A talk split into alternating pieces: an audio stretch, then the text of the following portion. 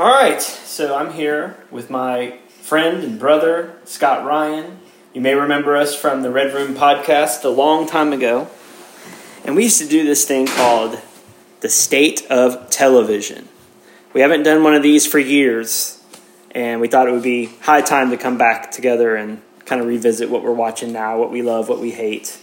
Welcome back, Scott. Well, it's fun to be back. Uh, when I had the Red Room podcast, I used to always say, boy, if I had a podcast on television, I sure would be talking about this. And so now I don't have one. I still have things to talk about. Right. Um, I miss it. There, there are definitely times where I miss having the Red Room as a... Yeah, I feel like a show like Only Murders in the Building would have been one that we would have covered. Yeah. Because, you know, you could take a chance at who did it and all those stupid things. Sure. Uh, that's one of the things I like, knowing that it's out there, is I tell people, hey, while Twin Peaks Season three was going, I called that that keychain proved everything. And I'm like... And you were right. And, like, that was in real time. Yep. Like, not looking way back and things. I'd forgotten we did a week-to-week. We didn't do a week-to-week. We did every three episodes. Okay. I think. Which is still pretty timely. Yeah, we did a lot, but we didn't do... That I remember we had Jeff Lemire on there. That was wild stuff. That was a great summer for yeah, T V. Yeah, they're still out there, so... Uh, that's usual for us. The So what are you watching that you're loving now? But let's talk. start with what we love before we get into what we... are angry about? Well, for me, I've been doing a Star Trek thing. So I've decided to watch all Star Treks because of my love of Strange New Worlds, mm. which I think is the best new show that's out right now. I think that's a true statement. Um, Star Trek has been horrible in the new reboot, how I don't know how long, let's say ten years or yeah. something. For ten years, Star Trek has been horrible. Do you include the new films in that? With I do. Chris Pine? I mean, like, at first it was fun, but in the end, they weren't, they also weren't doing what Star Trek does best. They were taking the same stories and rehashing it, and mm-hmm. it just became Star Wars. And they were all horrible. But Strange New Worlds is a good show. I feel like people who maybe even don't like Star Trek would... like it, because it has good characters, it's Definitely. about hope. So I would start there, as that's my favorite, and that's still on.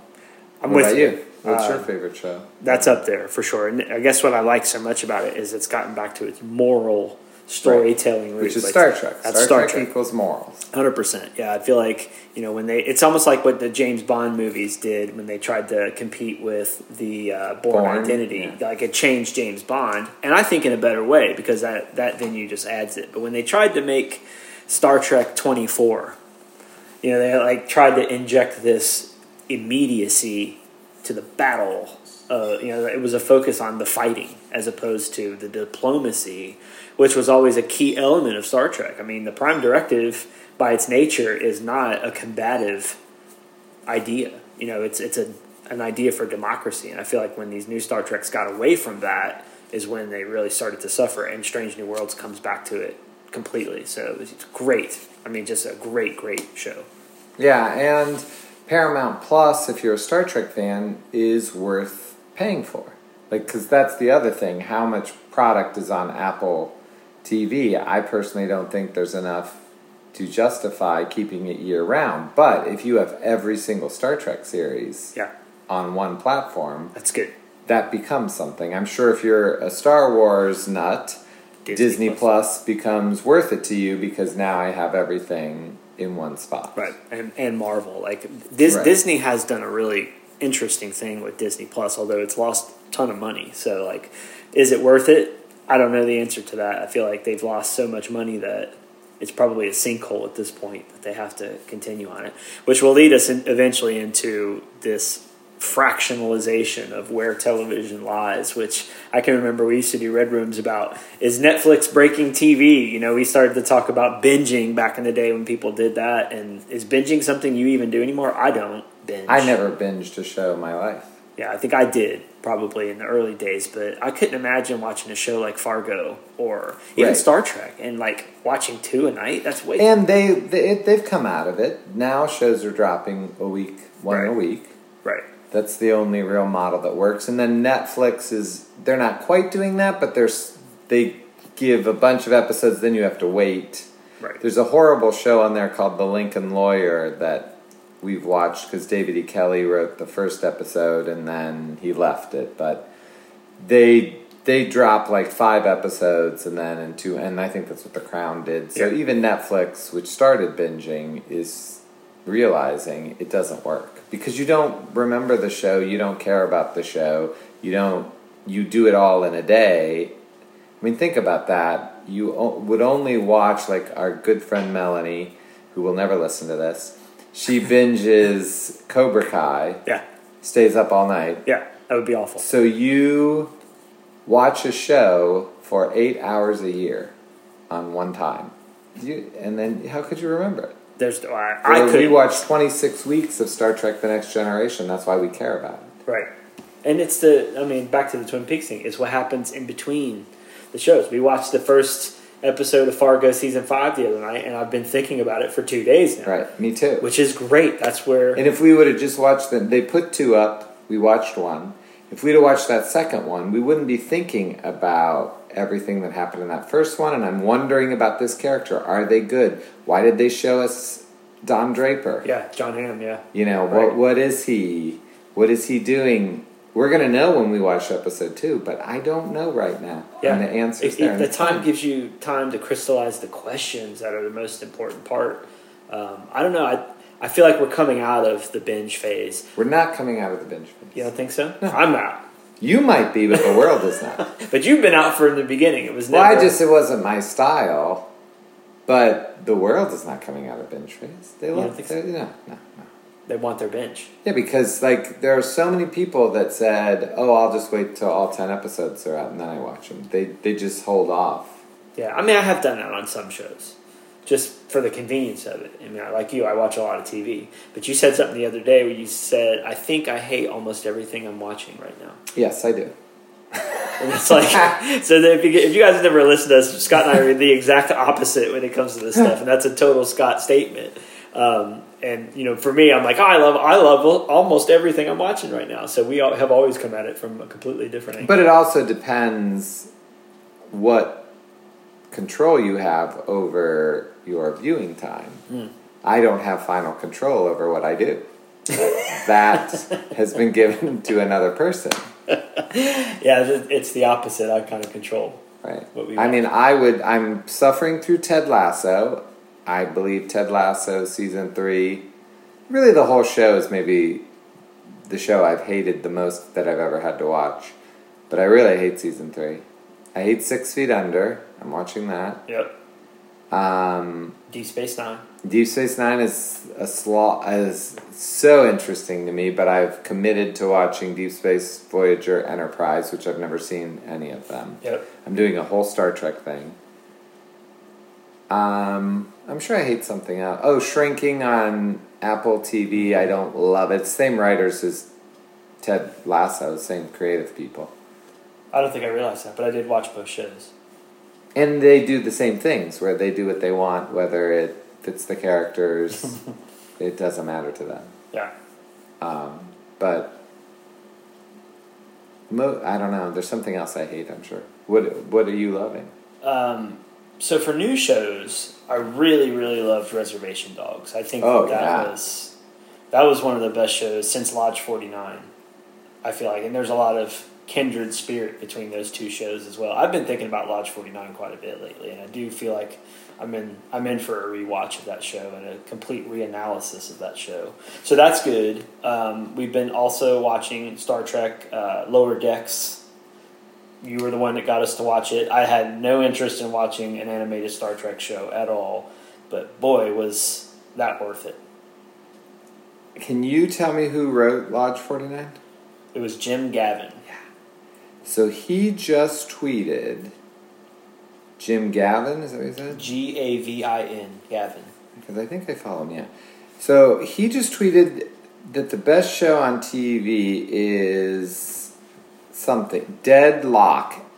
L O C H. Yeah, we watched it. It's on Amazon. And I'm actually going to watch it because I trust him so much. So you've seen the pilot? We've told you about it. So when we were in Florida, this was the show we started to watch. It takes place in Australia, I believe.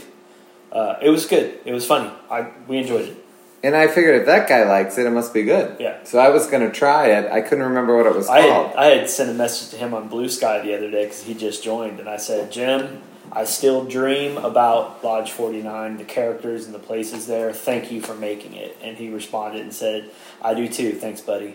Mm-hmm. You know, like, so it's still alive in his brain, which is, is good. It's probably one of the worst cancellations of any show. It really hurt.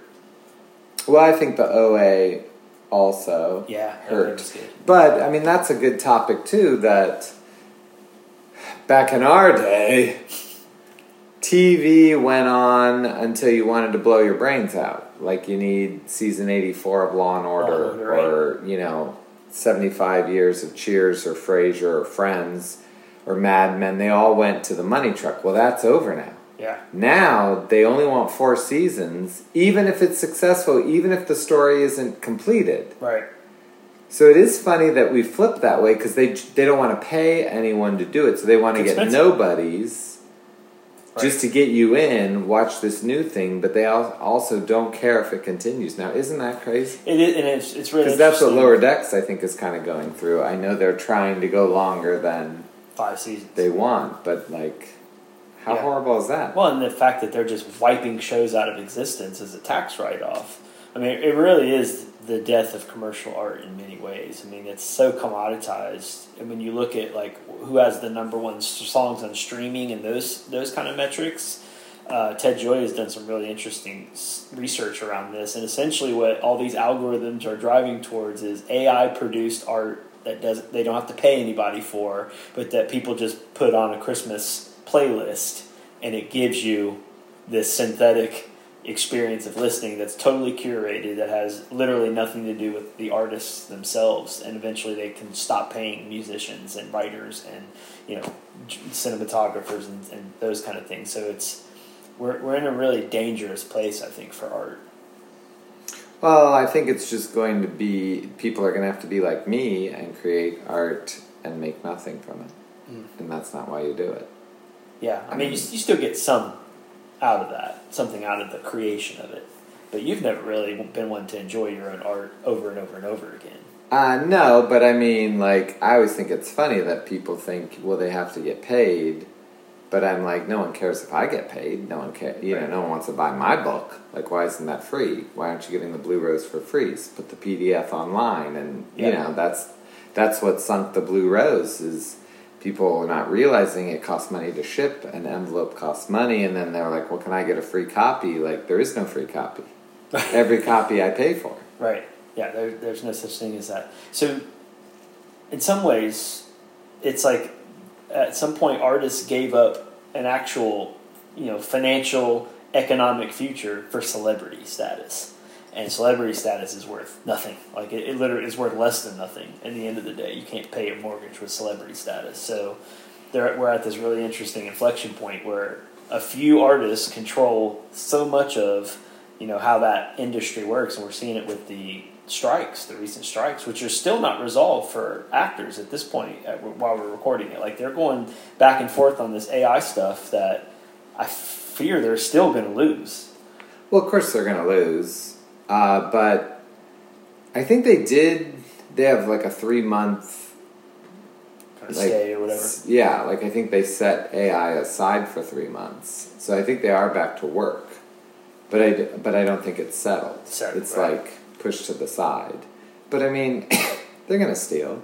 And no one really cares. Like they kind of pretend they do, but no one really. They'd still go see that movie if they put Star Wars or Marvel in front of it because they'll say, well, I have to see it all. Right. And the, everyone knows that. The completest part of it. And that's that's some of the brilliance of the Disney Plus uh, you know, model for curating, maintaining, and keeping a library of films that you have to go through that channel. And it's not cheap. I mean, it's they raise their prices by almost double.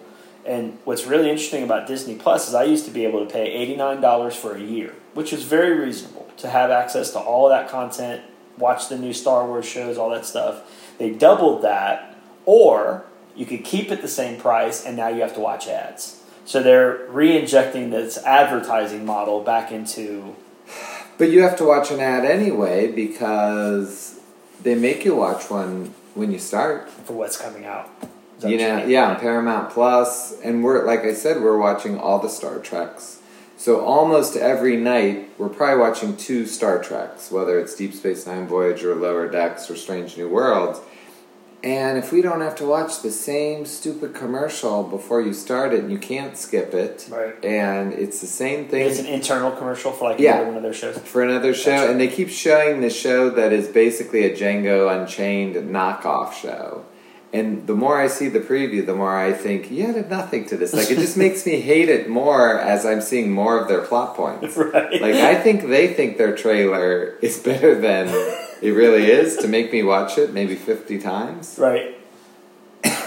But that's why we have a mute button, so I normally mute it anyway. But yeah, that is interesting. It's like when you go to the theater and they have, you know, forty-five minutes of, of trailers, and then half of them are internal about the Coke. And right. It's, yeah, it's just it's an awful experience to go to the movie theater for, from that perspective. Yeah, it's it is ridiculous. And then I'm glad you brought up Reservation Dogs, because that again is an is a great model where it had three seasons, eight or ten a year. I think ten, yeah. And told a complete story, and it's out, and everyone was happy with it. That's so much better than suffering through that last season of Mad Men or whatever, yeah. Which was always the money season. Right. Uh, Breaking Bad, you know, did did the whole half season, although I, I think they pulled it off. But yeah, and then the bad part about this is you can't buy that show anywhere. I can't own that. It's not on disc. It's not even, I can't even buy it streaming. So I bought Lodge forty-nine on streaming at least, so I can at least have it through Apple. And as long as Apple doesn't crumble. Uh, but I've heard they're taking some of that stuff away too, that even when you buy something, it can be taken away. I've heard people talk about that with thirty-something. I think at one point you actually could buy thirty-something through Amazon, and then they lost the rights and it was just gone. So they even if you it. paid for it, because I have bought some movies that they revoked the international rights on, but I still have access to stream them. But that's kind of dirty. Like, if you pay that money, they're lucky they don't get a class action lawsuit off. Well, but they probably said you had it. You had access to it while they had access to it. And that's right. What you paid for. That's all they're going to say. But yeah, I mean, that's sad to not have Reservation Dogs and the show with Seth MacFarlane that we like. What's uh, that? Uh, the Orville. The Orville. That's another that's great right, show yeah. that jumped around, did networks. Are those going to come out now? That, well, and where's would they the be new one season? Set? Would they ever have a complete set? Yeah, because it's different people, and I like to own my stuff. Yeah, I do too. Physical media has become very important to me over the last couple of years, especially. I feel like all this collecting we've done our whole year, our whole lives, you know, like I have thousands of shows and movies. Like, I'm very happy to have those, but I want the ones I want, I want them forever. And I don't want any company to dictate to me how I can watch it. Well, I'm working on a new book about movies from the nineties. It's coming out in June. Yep. And movies like Citizen Ruth, Beautiful Girls, The Ice Storm, you know, these off movies that were big in the nineties but maybe didn't make it. Like, they don't stream. Right. Citizen Ruth is on um, Criterion. Criterion for a minute. Uh, but it's hard to find those. Now, luckily, I had D V Ds of them, or Skin Deep, which is a movie that I love. Oh, yeah. You're like, you're not going to see that somewhere. Right. Uh, I don't know why Beautiful Girls isn't everywhere, because that's a really, really One great movie. One of my movie. favorite nineties movies. But if you didn't get them back in the nineties, you're probably screwed. Don't have So this was... You know, I've been reading a lot about, like, early film and, like, especially in the fifties and the forties in Paris. There were people there that literally bought movies from all around the world, curated them, and started these clubs where people would get together once a week and they'd screen a film. So they they considered it a moral and civic duty to collect as much film as possible and then share them with other people. And nowadays we've kind of lost that idea of curation, uh, you know, the local movie club or whatever it is. Well, even more than that, they take it. But when I hosted a David Lynch week down in Dallas, Texas, well, the thirty-five millimeter print of Elephant Man was just from a regular guy who had wow. a thirty-five, like, at an auction somewhere, bought a thirty-five millimeter print of Elephant Man. There aren't thirty-five millimeter prints of Elephant Man. Like, they're you know, they're gone. Right. This guy had one, and it was super rare that they could get it, and, you know... It, was it like a fa- he did a favor for somebody? And like, yeah, they, like they knew someone they could get to, they sent it, and, you know, you're not... I mean, that's cool, though. That's uh, that, that idea of the curator. But can, it wouldn't happen today, is my point. Oh. Like, what I don't know what the number... Let's say Taylor Swift's Eras Taylor thing right. is probably the number one movie of this year. Right. There's no thirty-five millimeter print right. of that. Yeah, no physical, thumb drive. There's no physical media of that, right?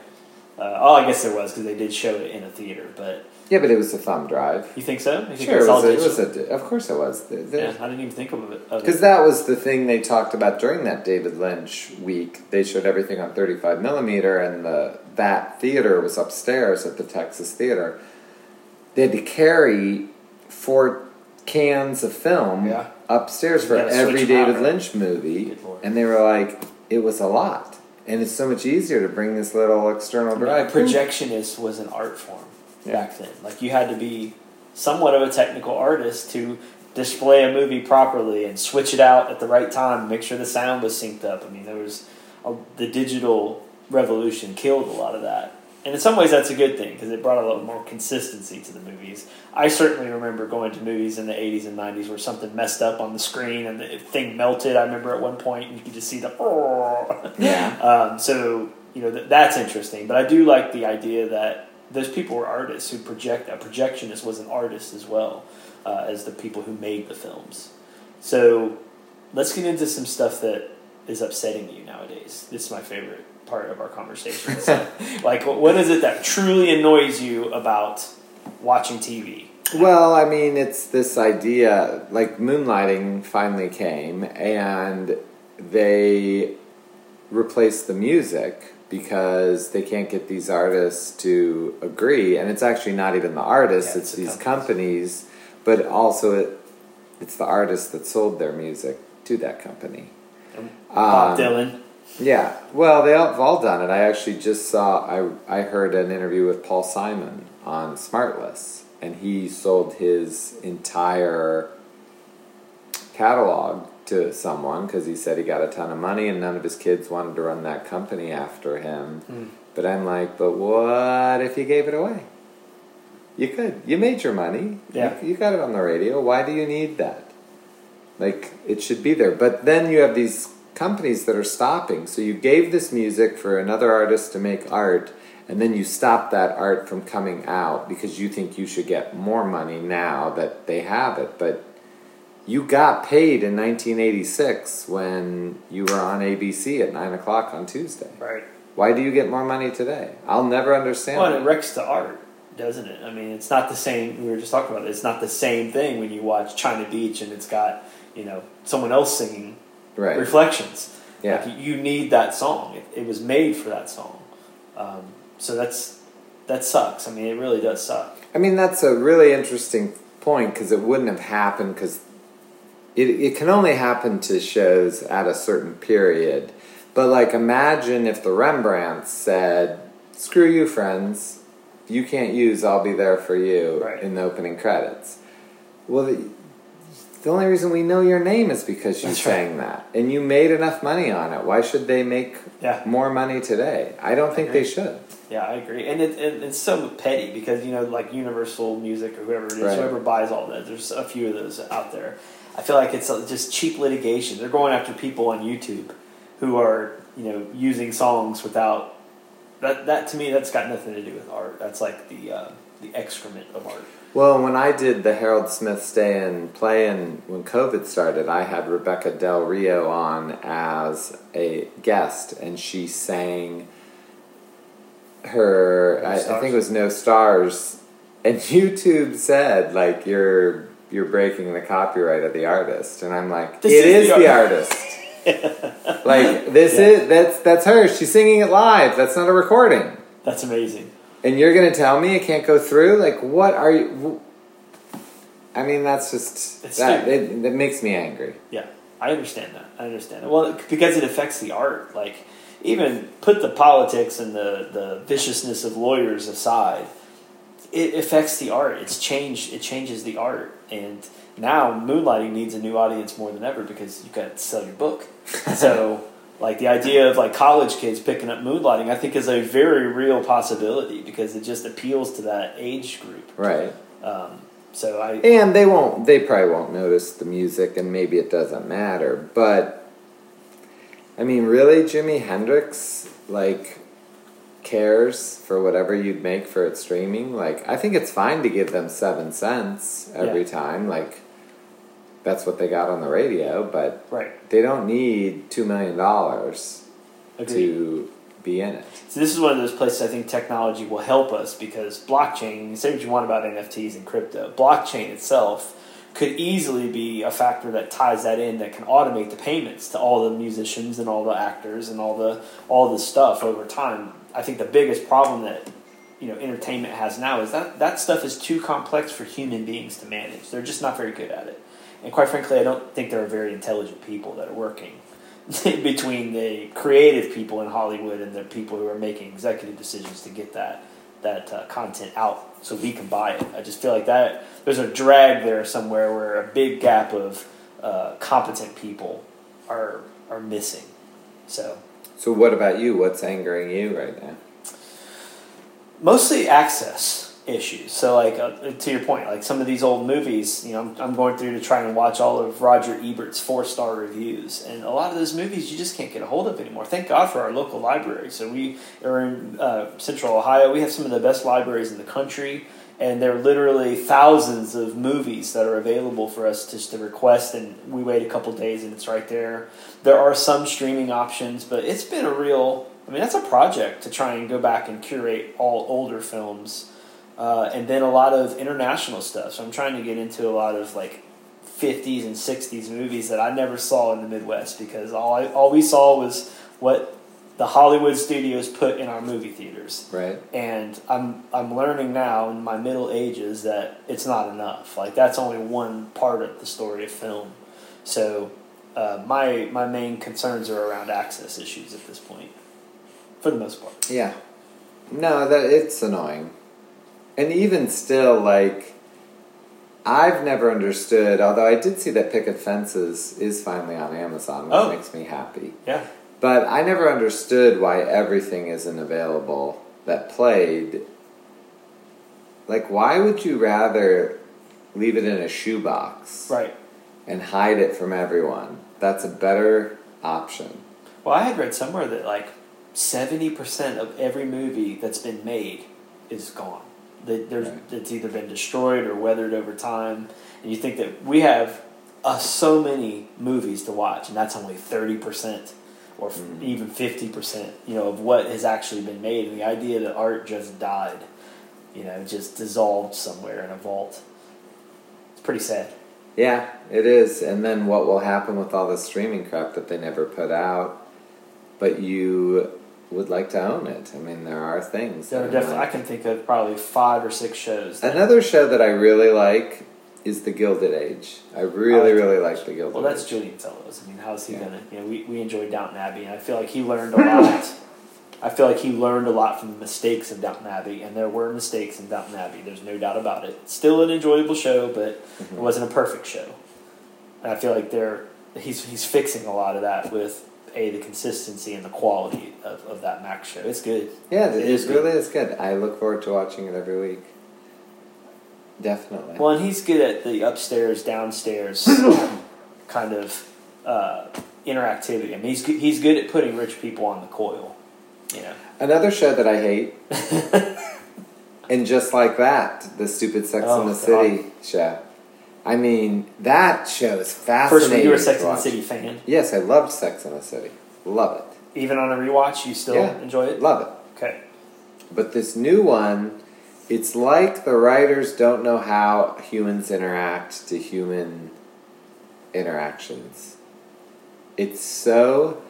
And it's the same writers. I mean, it's like it's unforgivable because they nailed it in yeah. the first show. They nailed it exactly that. Do you think... I still...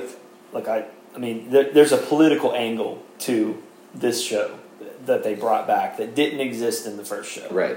It's forced, it's unnatural, and it's and annoying. It's, well, but worse than that, it's not the right thing to focus on. So they want to pretend that they are open to non-binary people or, you know, different sexual orientations. But what they should have gone after is these rich white women that guided through life with no issues and no talent and took everything. Yeah. And they'll be damned if they're going to touch that. That is a good point. Like, that's what you could have done. If you really wanted to look at it, you would say, wait a minute, why did Carrie Bradshaw get to write this article when she wasn't really that good? Because she was cute and white. Yeah. And like, that's how... She was and sassy. You know what I mean? There were, there were four white girls that...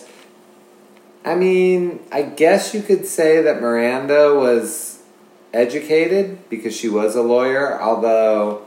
I don't really remember them ever actually. She was one of the smartest characters on the show. Yeah, but, I mean, did we ever see her in court? So we're not I sure. But anyway, that, if you wanted to come back and say, holy crap, they sh- they didn't deserve any of this. They didn't want to do that at all. They just want to force and seem like right. we care. They, they give her the minority friend. Right. And, yeah, and the, yeah, but I agree. That show's horrible. But I can't look away on that one. So I had, I have not... watch any of season two. No, never do it. I love Aiden though. So Aiden was one of my favorite characters. And they ruin him. They ruin him. Back. So that, that makes me... They actually do this stupid thing where he can't see Carrie because he's got to take care of his child for ten years. And, and I'm like... And it was written into a, a legal contract or something? No, it's just he couldn't do it. Oh. So they're just not going to see each other for ten years because he has to take care of his child. And I'm like, yeah, first of all, your kid doesn't want to be around you that much. That's A. And B, like, they know there's texting now, right? Or FaceTime or... Well, you know years, what I mean? What could happen in ten years is stupid. That's stupid. But, like, how is that a plot point? Yeah. Who has ever done... Who has ever said It's like the most synthetic that? way to keep two characters apart. Apart, right. And, like, obviously Aiden didn't want to sign at on. At least in Stranger Things, they put her in the uni- the alternate universe. You know, there's at least an explainable... But, I mean, like, that, no grown-ups say that. You don't say, I have a kid, so I can't talk to you for ten years. Like, I probably could text you, though. You know what I mean? Like, I don't understand. It's just stupid. Right. And that's what I'm saying. You just feel the writer. Well, so let's compare it to do- the Doctor Who special we just Right, I was Yeah, that's a good that's a good comparison because I think they did it right. They they used a non-binary character in. I mean, we obviously haven't seen everything, right. But I'm going to say one of the most Creative, perfect, perfect, yeah. ways, yeah. that I've ever seen. That you, I didn't see it it's coming. It's wrapped into the mythology of the show, uh, right? Yeah, and it really. You didn't feel like, oh, they're making me watch another show where you right. gotta have the rainbow of people where everyone's this. You know, right. everyone knows everyone and we're all holding hands. That's not how life really works. That's not reality. It certainly doesn't reflect a moral reality that everyone's dealing with. It's right. a fairy tale in some ways, right? But this, it was good. It was good. And it all made sense and it, it moved you. And if, you know, I'm very pro someone living any life they want to. I don't understand why as people get... As long as they're not harming in. someone else, do your thing. But I imagine if you were against people who are non-binary, that episode probably... That was the way to get... Sex in the City is just going to piss you off. Right. But this the way they did the Doctor Who... Yeah, you. It would be hard for you not to go, okay... And it's going to start yeah. unraveling things in your... And television opinion. Can do that and should do That's that. What Star Trek does right. when it's at its best. You know, and I feel like... I could. I watched almost all the Doctor Who, and I couldn't tell you half the shit that's happened in that show. It's bananas, that show. But I could probably sit down and recall pretty well what happened in that episode we just watched. It was clear writing, yeah. back to basics, and it also conveyed a certain moral instruction that wasn't in your face and punching you. You know, so there's there there's still television that can be done right. And that was great. And the same with Fargo season five premiere. Strong. Really, really good. Back to how Fargo used to be. Season four wasn't any good. But it wasn't horrible. Right. It was like still it better was, than most yeah, other shows. It just wasn't... The problem with Fargo is seasons one, two, and three are spectacular. Yeah. Five stars, every one of them. And I have a feeling this one's going to be two. And he just tried something. He got too far away from what Fargo is. Right. Which it's the it, it's the true yeah. detective lesson, isn't it? Yeah. Like they never they never came back to what made season one so great about that show, and it just it just fell. Yeah. It just fell. And I, I find it hard to believe it's going to be. I will watch the next season. I'll watch the first one, but if it's horrible, I would have no problem stopping it. Shutting it down. So I'm trying to think of some of the other shows that we're watching now uh, that we've really enjoyed. Newer shows, because I'm watching a ton of old stuff, like a lot of old sitcoms. Been watching Bob the Bob Newhart show, and it was funny then, it is funny now. And one of the things I wanted to talk to you about is what are the universal things about T V that still last to this day, but there I, I feel like you feel like it's fewer than it was when we were kids. So we have a nostalgic lens that we look backward on. What is it about old T V that works, and what shows are still doing it today? Well, I don't know that people are still doing it, but to me, T V is the most simple concept, and that is giving you a family of sorts. It doesn't have to be blood-related, that you want to see every week. That's it. That's it. It's so simple. That's why we love Cheers. When he comes in, so, and everyone says Norm. Yeah, right. And we know they're going to say Norm, and he knows they're going to say Norm, and it makes us feel comfortable. We're part of it, yeah. And I don't, is there, you're saying there's T V that does that now? Well, I don't think there is. Where you're a part of it? Yeah. I mean. Where, where, well, where you, these are your friends. Like, Friends is a great example. I always tell people when they were like, you like Friends or whatever, and it's like, yeah, Friends is not that funny. It's not as funny as Seinfeld, or it's not. Frasier, right? You know, those things. But you love the Friends. That is They're true. Your friends. You felt like part of the Friends. And know? That's what you want to do. You go to where your friends are. But do you think there's a show that does that? I don't think so. What did... I feel like, you know, if I'm I mean, looking back to shows like that, Arrested Development, yeah, that's Community, old. They are Those old. are old. I mean, they're old. They're twenty years old now. So yeah, I mean, I don't think we really have. What was that sitcom? Abbott Elementary, right? That, yeah, that's kind of like. I mean, that's movie. probably as close. It's pretty close. That's something it, that's new. Any show that can create its own subtextual language. To your point, like, oh, I knew that Community was going to do this certain thing on Halloween, and th- those kind of consistencies. Uh, they, it's rare now. But like Hacks, I think that won all the Emmys, so we could use yeah, Hacks. Hacks is good. Hacks doesn't do that. Like yeah. Hacks, they're against each other. I mean, yeah, they're they're bonding as time goes on. Oh, that, but that, not show, really. That show's not about female right. bonding. It's about how females right. tear each other down. You know. But I mean, that's more what people do now. I don't know that people create that. Certainly not sitcoms. I feel like yeah. sitcoms are dead. I mean, what what yeah. sitcoms are out there that besides watching? Abbott Elementary, I don't even know if there's any popular ones.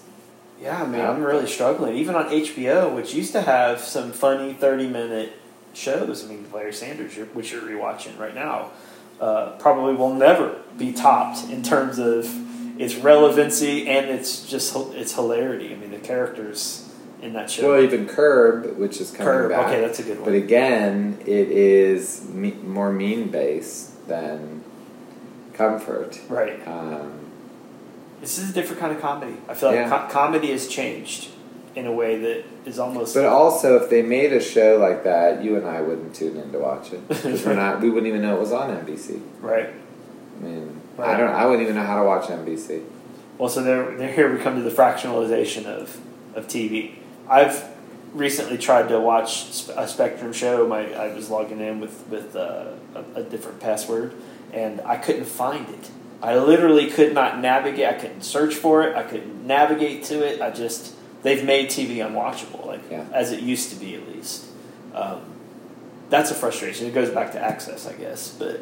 Like, can we just make it simple again? Can I just...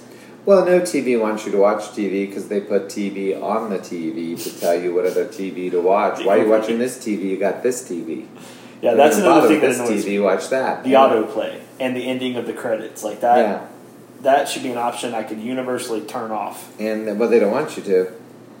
They don't want you to do it. So they're, they're not letting you do that. Yeah, I mean, I guess we ruined T V with the Red Room.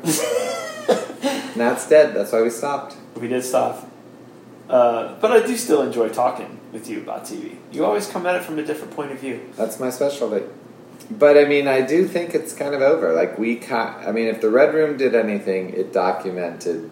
The end of T V. T V being So when we write our book, we could that yeah. could be the title, "The End of Television," by the creators of the Red Room podcast. That would be by the one. people who killed it. And pan and scan. That was the other thing I wanted oh, to talk pan about. And scan. So before we get off, we had we both talked about this the other night. Do you all know what pan and scan is? Tell them what pan and scan. Well, again, working on my nineties book, I watched one hundred sixty movies from the nineties. God damn, that's a project. Well, I did it for over years. It, it, yeah. I started. How long have I been working on this book? Four years or something. I don't know, a long time. And I think it was the Michael Falling Down, the Michael Douglas movie, which sure. most people probably don't remember. I think that was I could only find it on a D V D, and it was pan and scan, and, it did, and they didn't even tell you it was pan and scan. It's just while I was watching it, I was like, wait a minute. So pan and scan was basically when they put it on, they wanted it to be square, but it was rectangle. And instead of like cutting into what they would do or giving you the bars, just some editor would slide the photo over while it was going. So the person doesn't even move right. They they jump because the camera's sliding while they're moving. And then if they want to show you something else over that, then they slide it over to the other side. So the film is going back and forth where the director set a camera up as a wide long shot. Yeah, right. And it didn't move. Yeah, and T Vs were square. So that, right. that's the, that was the big problem. That, right, you know, T V, T V was square T V was and the movie was rectangular. Yeah, right, right. Oh, pan and scan was worse. It was the biggest offense against art, and, and even yeah. worse than the laugh track. Pan and scan was offensive. Yeah, because you had some editor that wasn't even the editor of the movie, just someone putting it on D V D. or yeah. It was mostly a V H S thing. It was, yeah. But because in D V D, I think they would usually give you the option of both. But the one I found, and I really think it was that movie. No, it was, it was no, it wasn't that movie. Now this doesn't matter, but I remember it was The Perfect World by Clint Eastwood. Oh, okay, that's what it was. Because I can't find that. I movie. have that in Blu-ray. Do you? Yeah. I need to get a copy of it. Yeah. Um, because I couldn't find it, and the one I had, the only one I could find was Pan and Scan. And you know, Clint Eastwood doesn't do that because right. he does mostly static well, one shots. One of the most cinematic directors that we have, yeah. And they're in an R V driving around a lot, so while they're talking in the R V. The, you know, they had a long shot of Laura Dern and Clint Eastwood. Now I'm really remembering yep. it. And it kept sliding back and forth, and you feel like you're on a merry-go-round or something. And you're just like, nobody would film that way. Oh, it's horrible. Yeah, pan and scan is That's awful. That's good that you have the Blu-ray, because I'm going to have to get a, a copy of that, because yeah. the one I have is... That's a good movie, too. It actually was... Well, all of... I'm yeah, not, I love Clint Eastwood. But in the nineties... He had a run, didn't That he? was when he was the best. Unforgiven, and then right into Perfect World. And uh, Space Cowboys. The Meryl Streep one. Oh, yeah. Bridges, Bridges of Madison. Madison County was in there. I mean, he he was, he's at, he's he at was really good in the nineties. And so, and I watched all of his, all of Martin Scorsese's, all of Spike Lee's, all of Quentin Tarantino's. Um, I don't really cover Spielberg in my book because I think he... George Lucas? Um, no, I don't... I think Phantom Menace. Oh, well, Phantom Menace, yeah. So I guess, but that's all he did. So there wasn't an all. But it was Perfect World, and it was horrible. I mean, the movie was good, but I mean, the pan and scan no, was awful. horrible. I, don't, I honestly don't think I could watch it. I mean, it would it would annoy me. Well, I was trying to get through all of Clint's movies for my writing. I had to do it, and you couldn't. That was another one. Perfect World is streaming nowhere, and like Laura Dern is huge oh, now. The, I mean, she Kevin was. Kevin Costner. She's always I mean, been. He's yeah. on Yellowstone. Like, still, he's still relevant. You know, right. forty years later, and you can't get all of his movies. That's crazy. Right. Yeah, that's crazy. All right, friends. Well, that's been T V talk. Uh, not the Red Room, but T V talk. Uh, Scott's got a couple books coming out. Check out his website, Fayetteville Mafia Press or Tucker Press. Tucker D S Tucker Press. D S Press. For David and Scott. And uh, he's got a great football show that he does for the Massillon Tigers. They are having a hell of a season. Hopefully they're going to bring it home this week. Maybe. Maybe. All right, friends. Till next time. Keep watching and keep listening.